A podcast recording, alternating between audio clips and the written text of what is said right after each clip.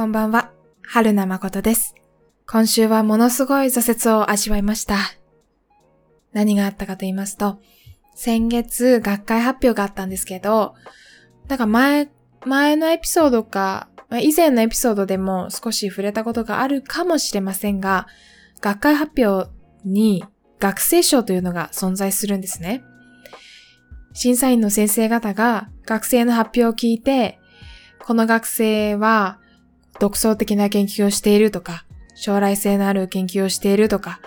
とても発表がわかりやすいとか、そういうのを審査して学生賞っていうのが、まあ何パーセントかの学生に与えられるんですね。で、先月、私は指導教官の先生、指導教員の先生に、ぜひともこの学生賞を取ってきてくれと、頑張ってくれ期待していると言われて、はい、頑張りますって言って、ものすごい頑張って、めっちゃ準備して、で、当日もすっごい自分なりに一生懸命発表したんですけど、学生証取れなかったんですよね。それは別にいいんですよ。別にっていう言い方も変だけど、なんだろうな。私の研究自体がモデルの開発から始まっているので、あの、進捗状況があまり良くなくて、観測と整合性が、なんだろう、観測と定量的に議論できない結果だったので、まだまだ進歩する余地があるというか、まだこう、一個の研究として完成されてない結果だなって自分でも思っていたので、だけれども、なんとかわかりやすく発表したいとか、こういう自分なりにこういう議論で、えー、論理を組み立てて発表するっていうことを頑張ったんですけど、でも、うまくいかないこともあるだろうと。まあ、それは仕方ないと思ったんですけど、そこにね、重たいボディーブローをかましてきた一発がありまして、それは、同じ研究室の就活で、ここ2、3ヶ月あまり研究をできていなかった同期が学生賞を取ったんですよ。学生賞取ったっていうか、学生賞の、えー、優秀賞の、なんだろう。うんとね、学生賞の、なんか最優秀が何名とかって選ばれるんですけど、その下に、と、あの、最優秀ではなかったけど優秀だった学生っていうのも、あの、選ばれてるんですね。で、そこに名前が入ってたんですよ。同期がね。2、3ヶ月就活を頑張っていた同期がね、選ばれてたんですよ。嘘だろ？と思って。嘘だろ？こんだけ頑張っても、就活で研究できてなかった同期が、賞取るんだと思って。なんだ、この賞が全てではないことは分かってるんだけど、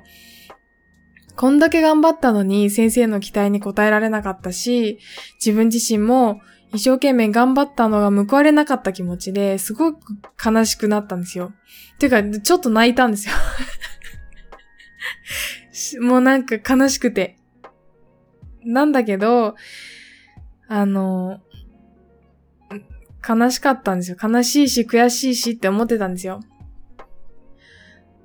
うん、で、それで2日ぐらい引きずって暗い気持ちだったんですけど、今日ようやく先生にの、箸にも棒にもかからず、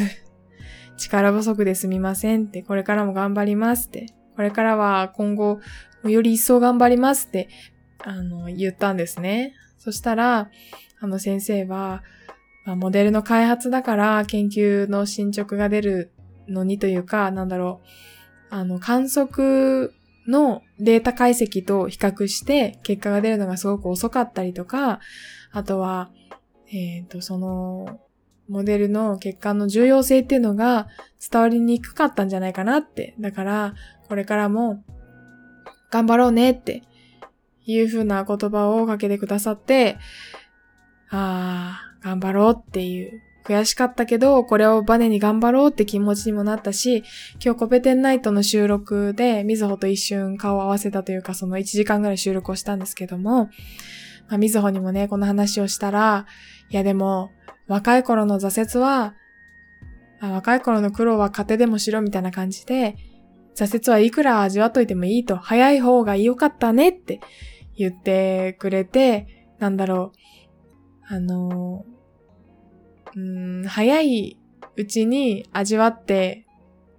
挫折味わっておかないと、な、なんだかんだこう生ぬるい感じで、まあまあな成果を残せてきてしまうと、あの、そこにあぐらをかいてしまうだろうから、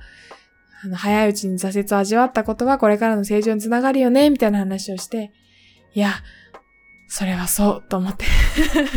それはそう。これから頑張ろうっていう気持ちになったよっていうお話でした。本当に、なんだろうね。本当に悔しかった。嘘だろってなって。嘘だろってなったし、あ、本当に絶望した。何が、自分の何が悪かったのかもわからないし、あまあ、なんだろうな、未熟な点っていうのはもちろんあって、まあ、もう少しこうした方が良かったなとか、あの、うん、そういうふうなことも思ったんだけれども、思ったし、こう自分の伝える能力っていうのが、うん、そんなに、なんだろう、飛び抜けてあるわけでもないし、あの、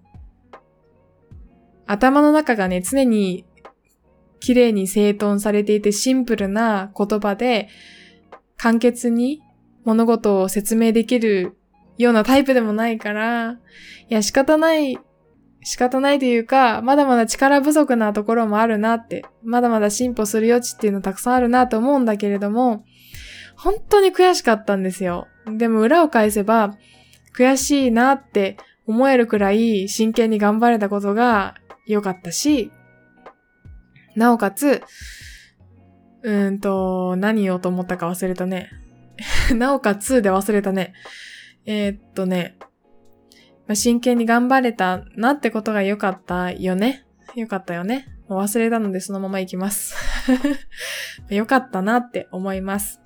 賞を取ることだけが全てじゃないし、実際私はこの賞を、まあもう賞を取るために頑張ったわけでもない。なんだろう、賞を取る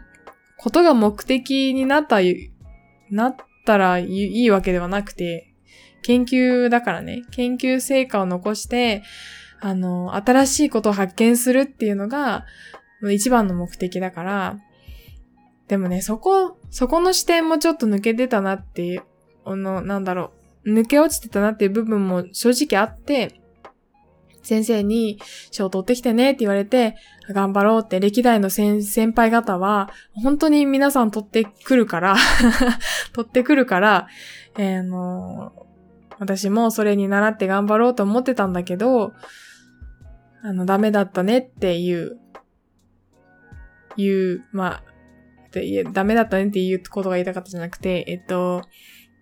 取って、取りたいなって、私も賞取りたいなって思ってたんだけど、一番の研究の目的は新しい発見をすることだし、しかもモデル研究だから、えっ、ー、と、観測のデータ解析とかと違って、観測を予測するような視点を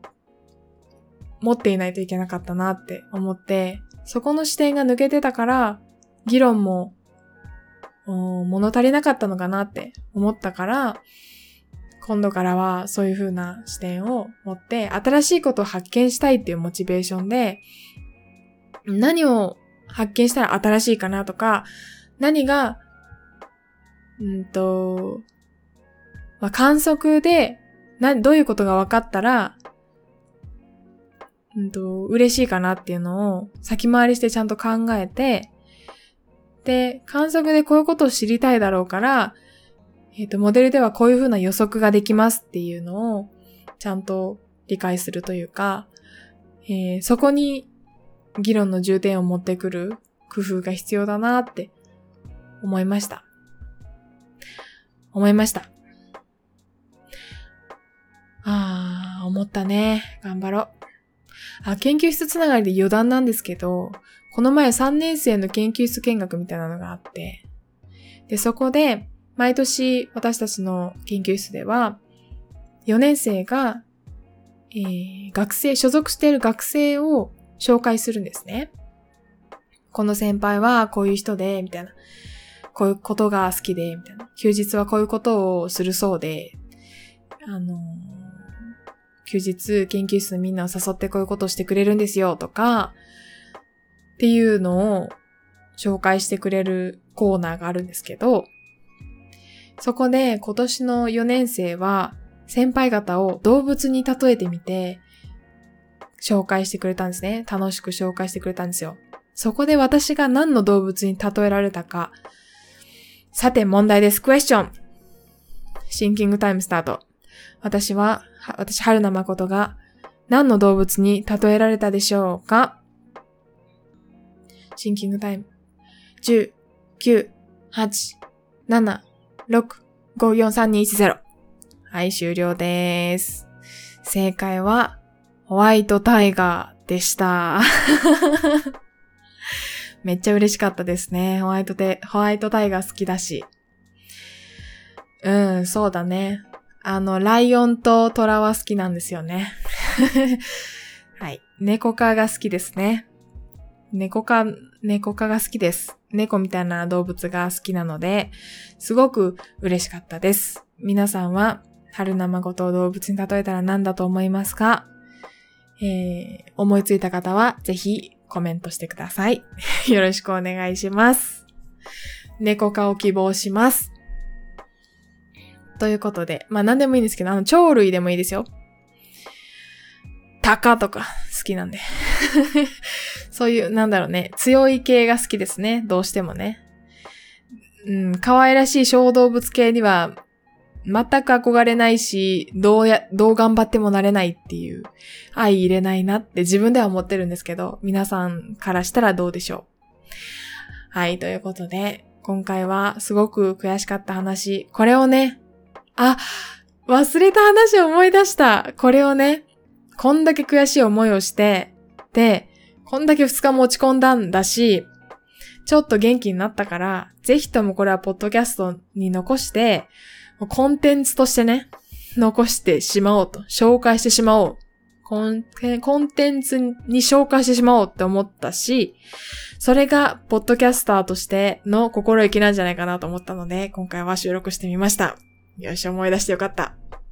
ということで、皆さんも苦しいこととか悔しいこと、悲しいことがあっても、あったら、美味しいものを食べて早く寝ましょう。あたた、暖かくして早く寝ましょう。うん。時間がすれば、時間が経てば、その苦しみや悲しみや、苦しみや悲しみや悔しさは薄れていくだろう。薄れていってくれるだろうとも思うし、薄れていってしまうだろうとも思いますね。ぜひとも次に活かせるような教訓とか、まあ、今回の私の悔しい、これからも頑張ろうっていう気持ちは、ぜひとも残しておきたい。これからも持ち続けたい。頑張りたいっていうことで